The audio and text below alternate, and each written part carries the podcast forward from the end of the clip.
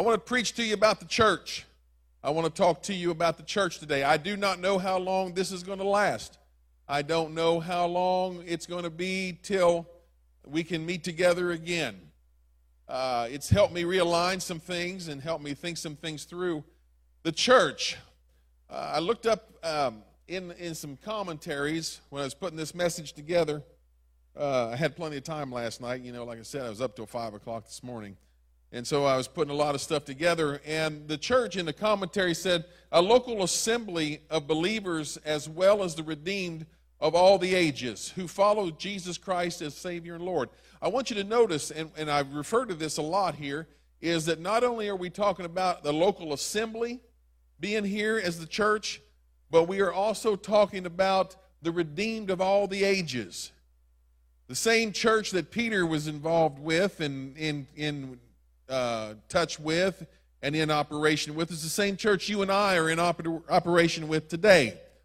The same church that Peter, James, and John were in is the same church that we're in today. So the church is not just a, uh, an entity that has an end right now.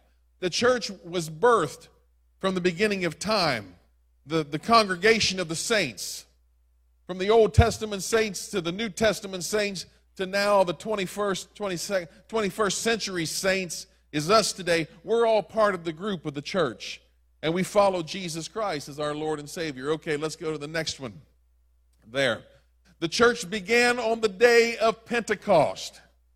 The church began on the day of Pentecost. And that, that just reminds me there is a, a message that I just downloaded and getting ready to put on podcast that talks about the, the birth of the original classic church. It wasn't the uh, Baptist church, it wasn't the Methodist church, it wasn't the Pentecostal church, it wasn't the Catholic church. It was just the church.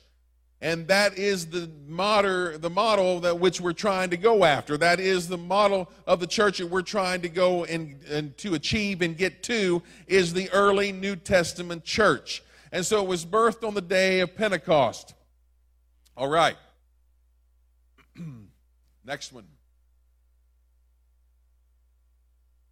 So the Greek word in the New Testament for church is ecclesia. This word is used 115 times in the New Testament, mostly in the book of Acts and the writings of the Apostle Paul and in the general epistles. At least 92 times, this word refers to a local congregation. The other references are to the church in general or all believers everywhere of all ages. So we're talking about the local church assembly, and we're also talking about the church worldwide. We're talking about the church in, in uh, San Carlos City, in the Philippines, where I've ministered before. That church met 14 hours ago. I'm talking about the churches in Bulgaria where I've ministered. Those churches met eight hours ago. I'm talking about the churches that will meet in Hawaii. They're going to meet five hours from now.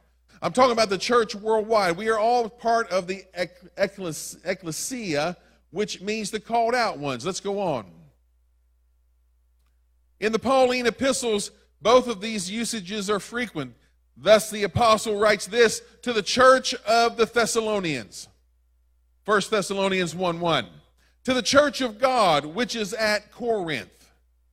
That's in 1 Thessalonians or 1 Corinthians 1 and 2 and 2 Corinthians 1 and 1. So Paul is addressing each of these churches here. Next one, please. So, indeed, Paul localizes and particularizes particularizes the word yet further by applying it to a single Christian household. So, a single Christian household is the church. A single Christian household is the church.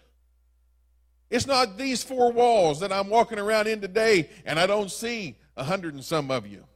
It's not these four walls. It is the church is in a house to little groups of believers who were accustomed to assemble in private houses for worship and fellowship. That can be found in Romans 6, 16 5, 1 Corinthians 16 19, Colossians 4:15 and Philemon 1 verse 2. It is an employment of the word which recalls the saying of what Jesus said in Matthew 18 20. He said this For where two or three gather together as my followers, I am there among them. If two or three are gathered together, he's in the midst. If two or three are gathered together, he is among them. Amen. So he, he it doesn't matter if there's three of us or if there's 300 of us. That's the church. The church is mobile. Not only is the church part of the uh, ages gone by, not only is the church part of the ages that is to come, not only the church today, but the church is mobile. It's throughout the world. It's not limited to a building. You know, if you need to go get some legal papers, you have to go to a courthouse. You have to go to the county seat or the state capitol to get these certain papers, but not the church. It's wherever his believers are gathered together, that's the church. And so let's talk about that a little bit more today. 1 Corinthians 16 20, the church is here in the province of Asia and uh, of Asia send greetings in the Lord, as do Aquila and Priscilla and all the others who gather in their home for church meetings. Paul was talking about the church that was in Priscilla and Aquila's home. Next one. Colossians 4:15 Please give my greetings to our brothers and sisters at Laodicea and to Nympha and the church that meets in her house. Sound like life groups. The church that meets in her house. Next one. Philemon 1, 1 and 2. I am writing to Philemon, our beloved co worker, and to our sister Apphia, and to our fellow soldier Archippus. How about that for a name? Might submit that to Megan. That could be a good name for this baby. Archippus. Archippus. Does anybody like that out there, Archippus? Hello?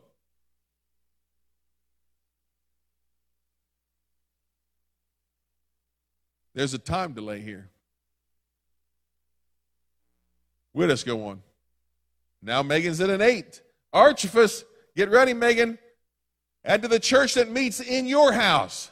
So these churches were meeting in houses. These churches were meeting in individual houses, not just coming to a local assembly, but it gets bigger than that. Let's go on. The command to go back. A command to go back. Acts chapter 1, verse 1 says, This is the New Living Translation. In my first book, I told you, Theophilus, about everything Jesus began to do and teach until the day he was taken up to heaven after giving his chosen apostles further instructions through the Holy Spirit. Now, see, here's where I'm usually at. Where are you at, Randall? Hello? Where's the Trout Gang? Hello, Kevin. Where you all at? Next one, please. During the 40 days after his crucifixion, he appeared to the apostles from time to time, and he proved to them in many ways that he was actually alive, and he talked to them about the kingdom of God. Yes. Once, when he was eating with them, he commanded them, Do not leave Jerusalem until the Father sends you the gift he promised. As I told you before, John baptized with water, but in just a few days you will be baptized with the Holy Spirit. Now, let me say this. As I was putting this together, the Lord was saying this. He said, Look, they had never received the Holy Spirit. They really did not know what he was talking about. They did not understand that it was the indwelling of the Spirit of God inside of their temples, their bodies. They did not understand that. He was bringing something new to them, he was bringing a new concept to them. And so, as, as he was going on, Jesus was dropping these revelations on them, and he was beginning to push them, and he was beginning to get them to the place that he wanted to stretch their faith. That may be where we're at today. We may be getting our faith stretched a little bit. Maybe we have been uh, too comfortable inside the walls of this church. Maybe we have been too comfortable not getting out more in the community. When we started this church, I wanted this church to be a, a church that would be in the community. I wanted this church to be part of the community, ministering to the community. I wanted this church to be able to have a food pantry, and God miraculously brought the food pantry. I wanted this church to be able to have conferences, and, and we had some fabulous conferences with the youth. Five years in a row, we did a conference called Fusion, and there are several people on this on in this uh, congregation today and have families. Caitlin Pate came to a fusion. Uh, Addie Durbin was invited to a fusion by Kirsten. And so, all there's people here because of all of this. God wants to stretch our lives. He wants to stretch our faith. He wants to stretch our minds. Some people may say, How are we going to minister if we can't go to church? That's precisely it. That's where you touch people is outside the church. We're always, and, and this is a church world, we are always wanting people to come. Come to the church.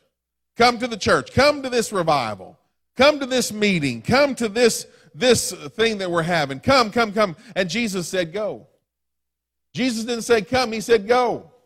And so that's what we're trying to do when, and, and we're looking at this. And somebody may say, well, I don't know about life groups. You know, listen, I'm telling you, life groups are very, very important. I'm going to show you some more on that. Let's go to the next one. He's going to baptize you with the Holy Spirit, which we've never heard of and don't even know what in the world he's talking about. He's about losing his mind up in here, up in here. Jesus is losing his mind. Amen. All right. So when the apostles were with Jesus, they kept asking him, Lord, has the time come for you to free Israel and restore the kingdom? They were looking at the natural kingdom of Israel. They were looking at the kingdom of Israel that was the political landscape and the, uh, the, the landscape of on a national level for the nation. And Jesus is looking for a spiritual kingdom, and he's looking to birth a kingdom that is in their hearts and not in their communities. And they, so he's, they're stuck on one thing and he's talking about another. Let's not do that. Let's not be stuck on something that the Lord is not talking about. I know I've been in churches before and they start a ministry, and that ministry goes on and on and on. And at first, it's a it's a bang. At first, it's so good, and everybody's involved, and it's wonderful. And then, as time goes on, the interest begins to wane, and and the attendance begins to dwindle, and things begin to happen, and and everybody's afraid to pull the plug on the ministry. So guess what? You can plug something else in, unplug something that's not working, and plug something in that is working. Amen. Let's do that. Let's go on. He replied, The Father alone has the authority to set those dates and times. They're not for you to know, but you will receive power when the Holy Spirit comes upon you. And he said, Then you'll be witnesses. What are you going to do? You're not going to hide this in a building. You're going to be witnesses. You're going to be witnesses in Jerusalem, Judea, Samaria, and to the ends of the earth. He said, Go. Next one. After saying this, he was taken up into a cloud while they were watching, and they could no longer see him. As they strained to see him rising into heaven, two white robed men suddenly stood among them. Men of Galilee, they said, why are you standing here staring into heaven? I like to ask some people that many times in life. Why are you just standing there? You ever run into somebody you just want to know why are you standing there? Why are you just standing there staring? Let's get up and do something. Let's get up and move along. Now we've got a we've got a big crowd today, and I got a front row amener right here. Somebody get her on the webcast. There she is, Macy Joe. That's right. Okay, so why are you just standing there staring? Jesus has been taken up from you into heaven, but someday he will return from heaven in the same way you saw him go. Next one. Then the apostles returned to Jerusalem from the Mount of Olives, a distance of a half mile. When they arrived, they went to the upstairs room of the house where they were staying. So look where look where they headed. They headed to a house. Look where they headed. They headed to a house that they were staying in. Where are you at today? If you're listening to the governor, you better be in your house. If you're listening to the president, you better be in less than a group of 10. I'm not going to fight all of these restrictions. They're trying to do something to keep us all safe. I've been watching Facebook and, and stuff online, and these guys are having church. Bless God, we're we got the power. Jesus can heal. Uh, but and you know you got to have faith. Listen, if, at the same time you've got to have faith, but at the same time the Bible says to obey them that have rule over you. They're not saying don't have church, because we're still having church. In fact, church is going out all over the world in every time zone, right into homes and houses, and right into cars, right into everything else. The, the gospel is moving on in. So when they arrived, they went to the house. Okay, let's see what happens now. The birth of the church. Now the church is about to be born. Where's the church going to be born? In a house. Okay. Acts chapter 2, verse 1 And when the day of Pentecost was fully come, they were all with one accord in one place. Now, watch what is the word, the key word here. Even though there's no people over here, I'm still over on this side. What is what's the deal? I'm coming over to the other side, Macy, because I mean, I'm sure you took a shower today and everything. Then suddenly there came a sound from heaven as of a rushing mighty wind, and it filled the house. The house. Where are you at today? You're in your house. You're saying, What can I do today? You can do a lot today. You can minister in your house. You know, a lot of you guys and gals, you got Facebook. I mean, you got your hand, your computer is like surgically implanted into your into your body. It's like in your hand. It's very difficult for anybody to get anything done because you got to you're always on there. Now, I'm not always on there. I've been on Facebook more the last week trying to watch to see what other preachers are doing and how churches are handling this and what I'm trying to get educated about what I need to do. I did decide one thing that I wasn't going to sit down and read the Bible and talk to you from a table because I, I, I did that and fell asleep on a guy. So I said, no, I ain't going to do that. So I thought I'm just going to have church just like we usually have it. And that's what we're going to have. So uh, you can set in your house and be Facebooking and messaging your friends and ministering to them.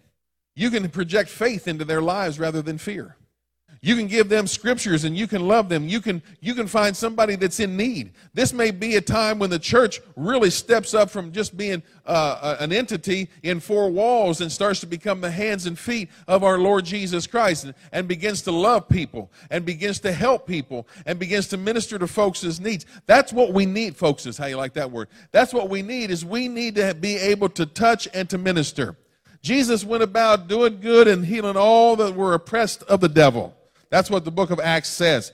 They talk describing the ministry of Jesus. And that's what we're supposed to do is we're supposed to be the hands and feet that Jesus was. So there we go. They were in the house and the Holy Ghost came. Next one, please.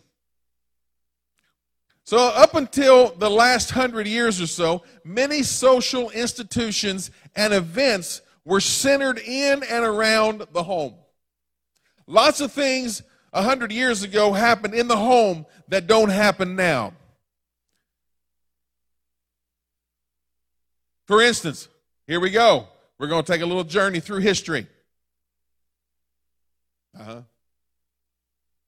Next one. Well, I tell you, somebody's going to have to be on their job. We're going to have to raise your pay or cut your pay. I'm not sure. Funerals were done at home. Funerals were done at home. I can remember as a kid going to people's houses to view their body. I know it's weird. That's because you're not used to that. But I was that was normal for me. Because that's what I knew. That's what funerals were done not in a funeral home, they were done at home. I remember walking in people's houses and there they'd be in a, laying there in a casket in the living room. Let's go on. Let's it describes it here a little bit better. From the beginning of time until about the 1860s and the Civil War in America, pretty much all funerals were, were home funerals. So let's look at that. It was always our practice to be with loved ones as they died in our homes. Today, they die in nursing homes. There weren't nursing homes 100 years ago. You took care of your family member until they were gone. You took care of them. No matter what it cost, no matter what it, it took in time and effort and energy, you took care of your loved ones. Then, with our own hands, we washed, dressed, combed their hair, laid them out, and lamented. While neighbors built the coffin or uh, wound the shroud, others dug the grave, made a meal, or sat with the body for two or three days, even. Pause the tape during the Civil War, and you'll see the same trend in death care as in medical care that moved out of community hands and into the hands of paid workers. It would take another 50 years for the newly minted undertakers to use marketing strategies to rebrand, rebrand themselves as morticians, then finally as funeral directors. And another 30 years after that for today's conventional funeral and burial practices to become what marketeers mislabel as the traditional funeral an industry made construction not rooted in any religious foundation or meaningful cultural benefits. So, as you can see, these funerals were done at home. I was even reading where uh, there wasn't even embalming many times. A lot of times the graves were right there on the homestead, on the, on the farm.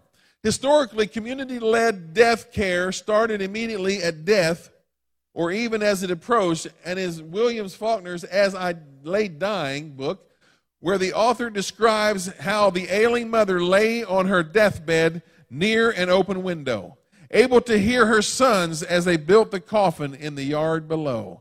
Typically, family and neighbors went to the home of the deceased to lay out the body on a table, a bed, or even on a door spanning on sawhorses. That was how funerals were done a hundred years ago just like that. But it's not just funerals. Let's go to the next one. Weddings were done at home. Let's cheer this up a little bit. Let's get away from funerals to weddings. Weddings were done at home. Seven wedding traditions that have virtually disappeared over the past century. This was interesting. Almost a century ago, an Illinois bride cracked open her wedding diary. The thin, white cloth, covered book had empty pages where a bride could record the details of her nuptials. There was a page to describe how the couple met, another to note the engagement, and several to paste in the engagement announcements. The bride, 18 year old Marjorie Goddard, was seemingly unimpressed with the book. She completed only one page, a form designed to resemble a marriage certificate. In big, loopy cursive, she recorded who she married, when and where, and the rest of the pages remained empty.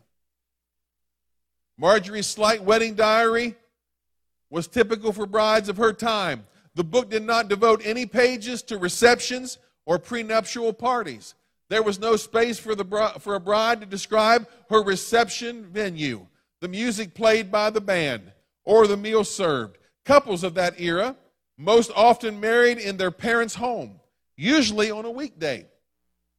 The lavish affairs that are now de rigueur, how you like my French there, didn't become popular until the 1970s.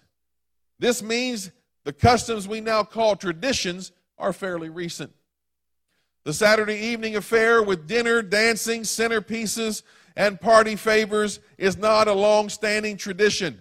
For most modern wedding guests, a traditional American wedding would be totally unrecognizable. Here are seven traditions that have changed the most over the years. Here we go.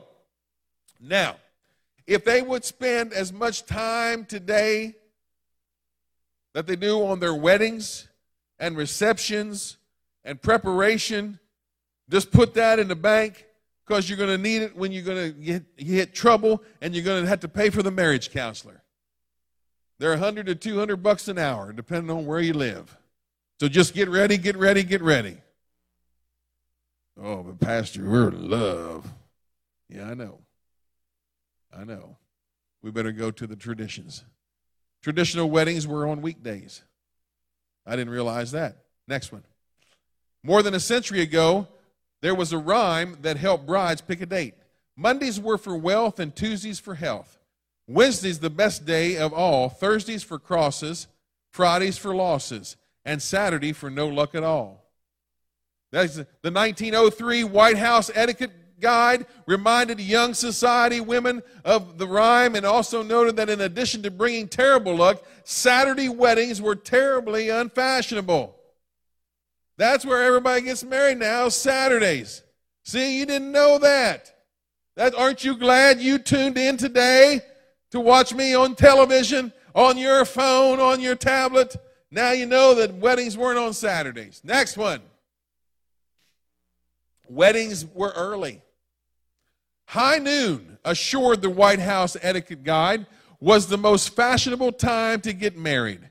Lunchtime weddings were modeled after English tradition and demanded more effort than the late afternoon nuptial, which only required a reception. That was nice. Okay. Next one. Receptions were optional. As late as the early 1960s, many couples were for, foregoing receptions. Even if they had a church wedding, the practice was common enough that a popular 1961 guide, Checklist for a Perfect Wedding, detailed how the receiving line should be ordered if there was not if there was no reception. So they had weddings and no receptions. And this is just recently. The church was started in a house. People died and had funerals in houses. Weddings were done. Where were weddings done? Let's go on. Receptions were simple. For couples who did host a prenuptial celebration, receptions were typically limited to cake and punch. There were no uh, past uh, hors d'oeuvres. Okay? I know that's hors d'oeuvres. I know that, but I call it hors d'oeuvres. All right? You like that, Macy? That gets that. How about it out there? How about it out there? Hors d'oeuvres. Next time you go to a reception, make sure they give you some hors d'oeuvres. All right, let's go on. Circulating wine stewards or dessert bars. Society pages and newspapers reported these simple events but treated them as elaborate affairs. At one 1961 North Carolina reception, for example, the local newspaper reported that guests were served cake and punch from a crystal bowl, a detail that was clearly noteworthy. They served from a crystal bowl. How about that? Is that crazy? Now, you know why they do weddings. When they do weddings, they have cake and punch, don't you? Why? Because there's why? Why? Why? The echoes ring. Why, Pastor? Why? From the thousands of miles on the internet. Why? Why? Why? Well, I'm going to tell you why. Because that represents communion, the body of Christ, cake and punch. Because a marriage is between a man and a woman. It is one of the marriage is one of the oldest institutions because it is eternal. Therefore shall man leave his father and mother and shall cleave unto his wife. And they're supposed to be married forever, right? Isn't that how it's supposed to go? All right. I'm not hearing any response. Amen. Does it, does anybody like that out there? Do we have any applause out there? Is there any applause? Thank you, Jesus. Somebody All right. The story even noted how the ice cubes in the punch were shaped like hearts. Are you kidding me? Now they're reporting a crystal bowl and now the ice cubes shaped like hearts. Oh my goodness. OMG. That was big hit news back then. The day was DIY and inexpensive. You know what that means? Do it yourself. At most, cake and punch or breakfast receptions, family members were put to work serving guests. This practice was so common that newspaper, newspaper wedding announcements even listed which family members doubled as staff. At one New Hampshire wedding in 1951, for example, the paper noted how the bride's aunt and cousins served breakfast to all the guests. The guest list was notably large 200 people and the bride recruited six aunts and five cousins to serve the crowd. Hallelujah. That's when you need a Zimmerman, Worley, or Davis family when you get lots of hands on deck. I was, I was Ginger and I were, were talking a few weeks ago, and I asked her if she remembered our grandmother's, my grandmother, her great grandmother's funeral. And she said no, but she said I was reading the the obituary about the, her, and she said she had 93 grandchildren.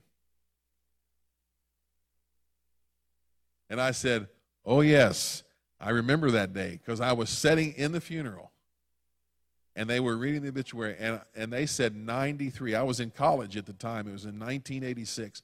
I was in college at the time and I'm like, I don't even know half these people.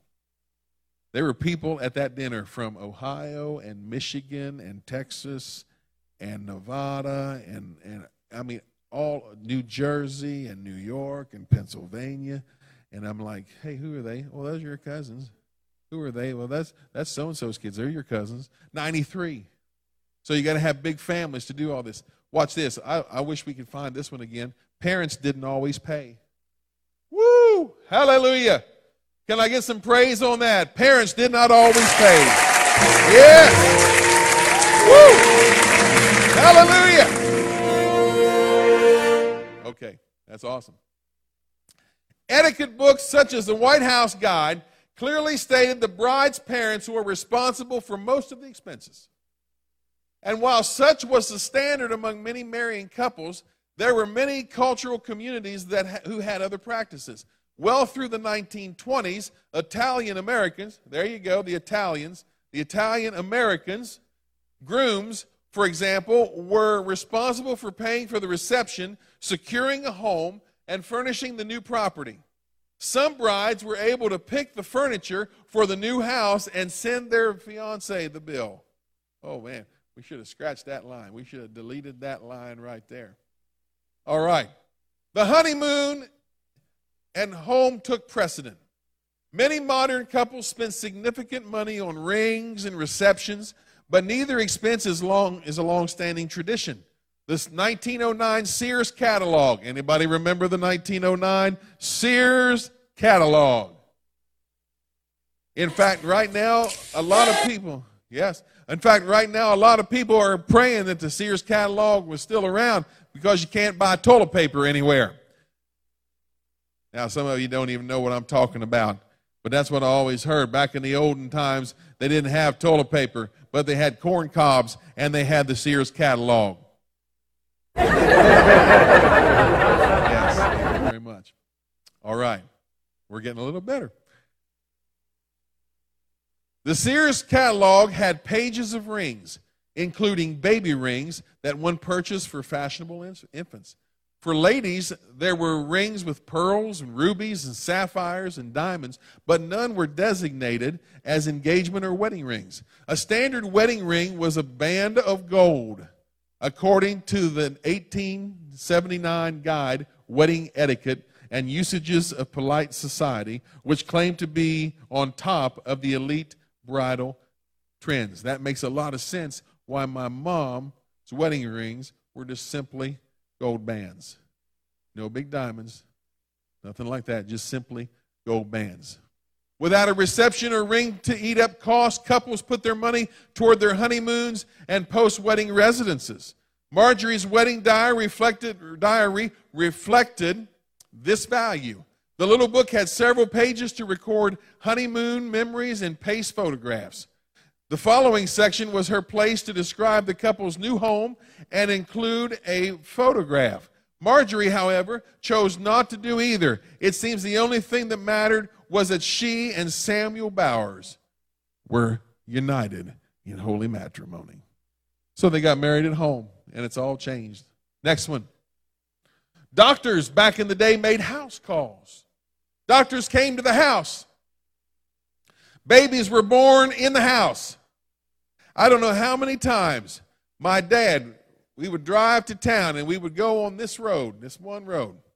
And he would point over and he'd say, I was born in that house right over there. I was born in that house right over there. My mom would say, I was born in this house right here. I mean, right now, we got Megan down there in Maryville. She's having a baby. She's got all the latest technology. She's in a birthing room by herself. I should have put a birthing room picture up here from a, a city. There was a birthing room. It was one big building, one big room, and there was probably 20 beds on this side and 20 beds on that side. Amen. And there are three or four nurses just walking down through there, just taking care of all those pregnant mamas about to give birth. If you want to see a, an awesome YouTube situation, go punch in Philippine delivery rooms. You punch in Philippine delivery rooms in Manila, and you watch those. You better not eat before you do it because you're going to have a weak stomach. Let's go on. Doctors made house calls, babies weren't born. In fact, dads couldn't even go to the delivery room. Dads had to stay outside the delivery room. Nobody was allowed in the delivery room. I remember this that even after the babies were born, cousins and nephews or whatever else could not go see the baby unless they were 12 years or older because you didn't want to take germs in there with you. How about those nurses? I think nurses probably ought to uh, go back to that. You know, maybe wear those hats again, wear those masks. I don't know why that guy's laughing. If all three of those are his, I'm not sure why he's laughing about that. All right, never mind. Next one. Then I heard about, you ever hear about mean nurses? Back in the day, they were, they were grouchy, mean nurses.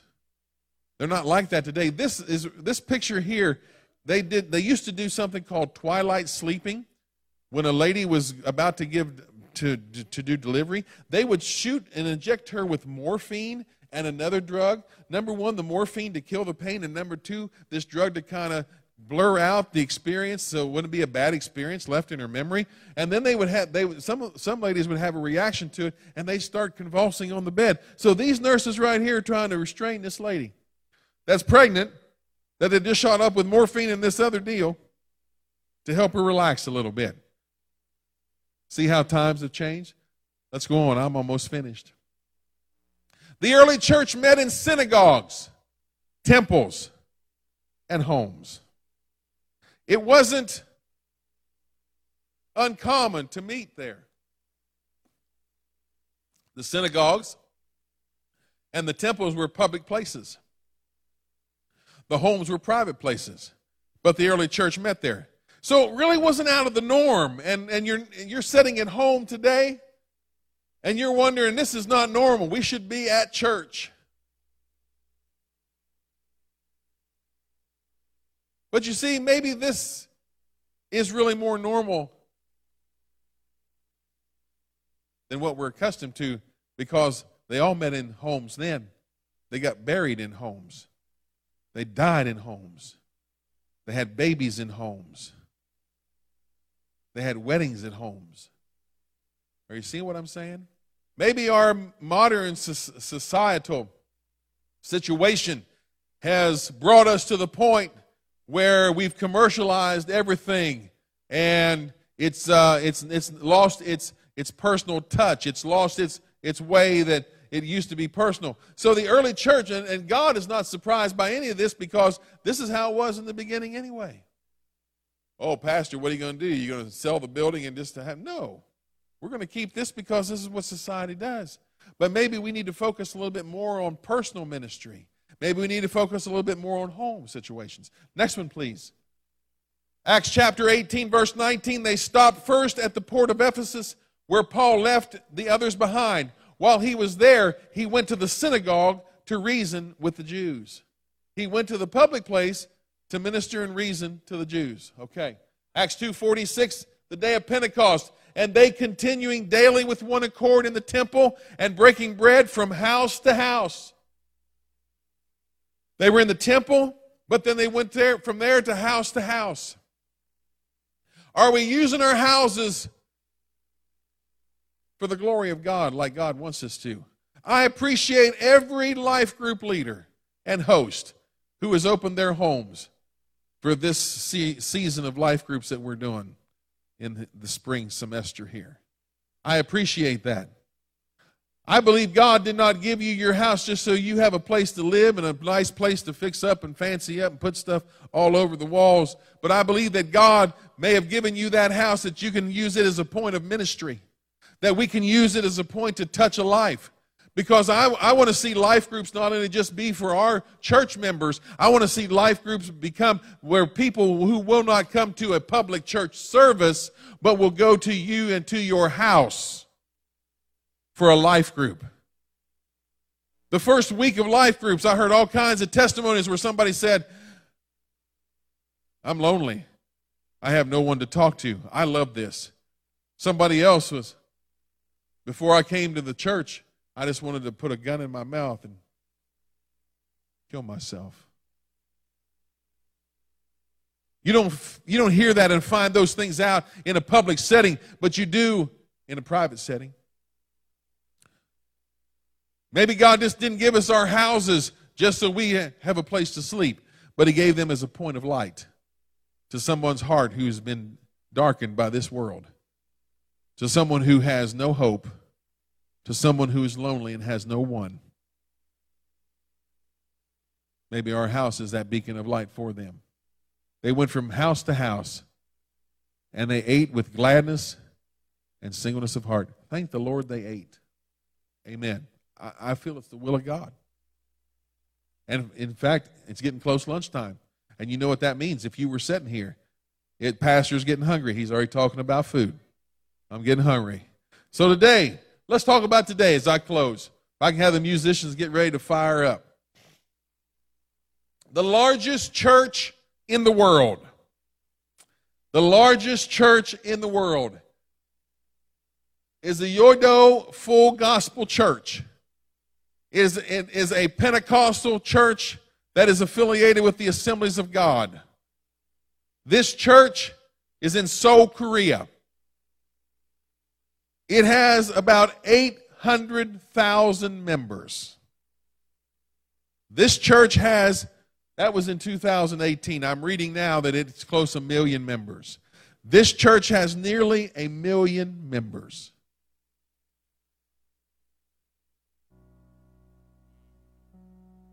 And it is the largest Pentecostal congregation, Christian congregation in South Korea and in the world. Here's a picture of it. This next one here.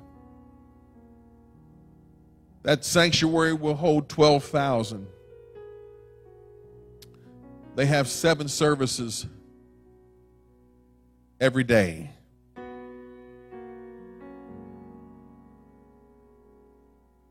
They have prayer meetings at night where thousands of people on Friday nights come and pray. And you say, well, that's a big church, Pastor, and that's a big building, and blah, blah, blah. But at the same time, we look at this church. This church was just started in the, I believe, the late 50s or early 60s. This church started in a house. This church started in a house ministering to the needs of people. This church started in a house ministering to the needs of the community.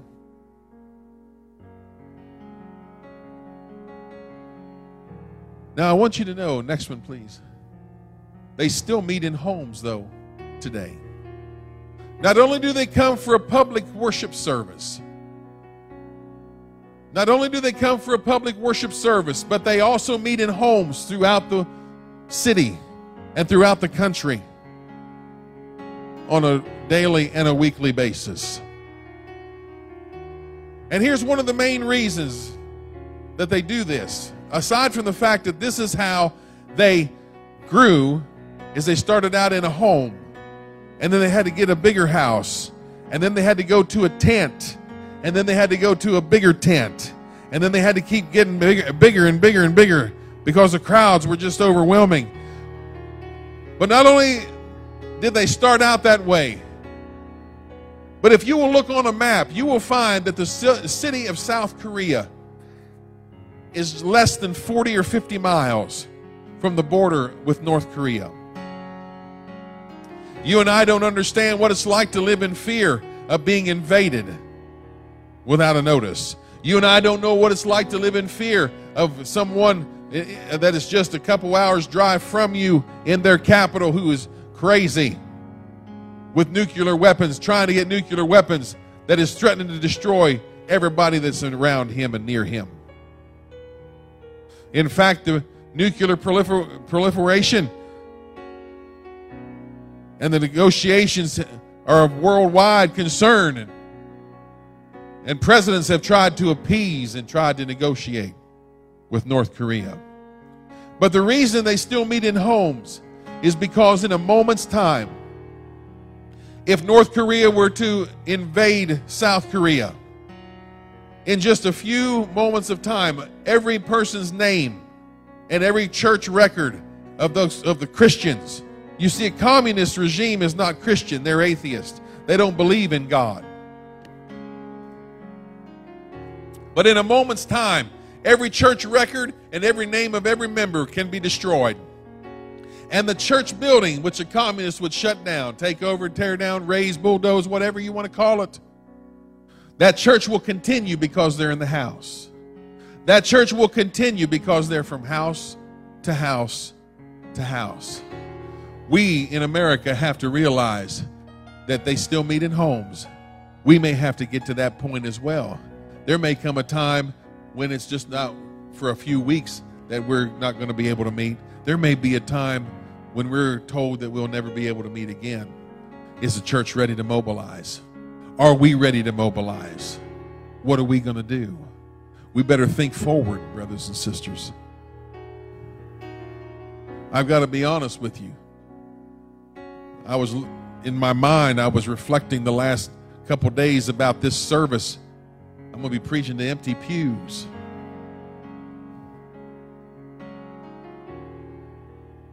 I watched the news and I, I try to figure out how in the world do these people just talk and talk and talk, and there's nobody there but the camera guy, and they're looking at a camera and a prompter and a script. Well, I kind of experienced that today. Can I get some applause for that? Guess not. Okay. Thank you. We're working on this. Hopefully, we don't have to have a lot of practice. So, what I'm saying is this next slide, please. They meet in homes, and we have life groups. I believe that life groups, we've, Mitchell has talked to me about life groups for several years. And we were going to try to do it last year, and things just got away from us, and we didn't do it. And this year, we've, we've done it. And we've had a, a, almost half the church has been in a life group now. But I want this to get infectious. I want this to get infectious. What's going to happen when we come back from a life group on a Sunday night and somebody calls in and says, So and so came to our life group and they want to be baptized tonight? And we all come to the church and we baptize. If we don't have a church, we're going to go to the lake and baptize. We're going to go to the river and baptize. We're going to go to a swimming pool. We got people with swimming pools at their house. We'll baptize. Amen? We'll do it. What are we going to do? Are we God's maybe trying to get us past these four walls in our mentality. Yes, we can still come here and worship. Yes, we can still come here and worship and praise together and communicate and fellowship. And you know what? It's very important for us to do that. But yet, it may be time for us to look outside too. Maybe it's time for us to look outside and see what's really outside because we haven't really paid attention before. Next one, please. So we must live our conversion and not just talk about it. It's time for us to live our conversion outside these walls. If I'm a Christian, I'm a Christian, and I'm going to live like a Christian. Amen. Next one, please. And remember this. Please remember this. God is in control. Amen. God is in control. Amen. Oh, yeah, they like that. God is in control. So we're going to sing before we leave today. We're going to pray and sing. Lord, in the name of Jesus, I pray that the words that you have given me today will encourage somebody. I pray, Lord, that we will see that you can work beyond the walls of the church. I pray, Lord, that we can see that you can work beyond the walls of our house. And Lord, I pray that we will be able to see in the name of Jesus that our houses are more than just places for us to live, but it's points of ministry and it's points of light. Lord, the thought that came to me this week is you have used two dynamic examples of what Christianity, true Christianity, is really supposed to be and how it's supposed to influence and affect. You use salt and you use light. And Lord, just a little bit of salt can change the whole situation. And just a little bit of light can move back and, dis- and dispel a whole lot of darkness. And so, Lord, in the name of Jesus, I pray right now that you will just move through every home that this broadcast is hitting. Live, you will hit every home that this broadcast will hit archived. That, Lord, this word will spread around the world in the name of Jesus. That, Lord, you will use us mightily. And then, Lord, we will surrender to what your thoughts are, not our thoughts. And we pray this in Jesus' name. Somebody say, in Jesus' name. In Jesus' name. Hallelujah. Amen. Let's sing.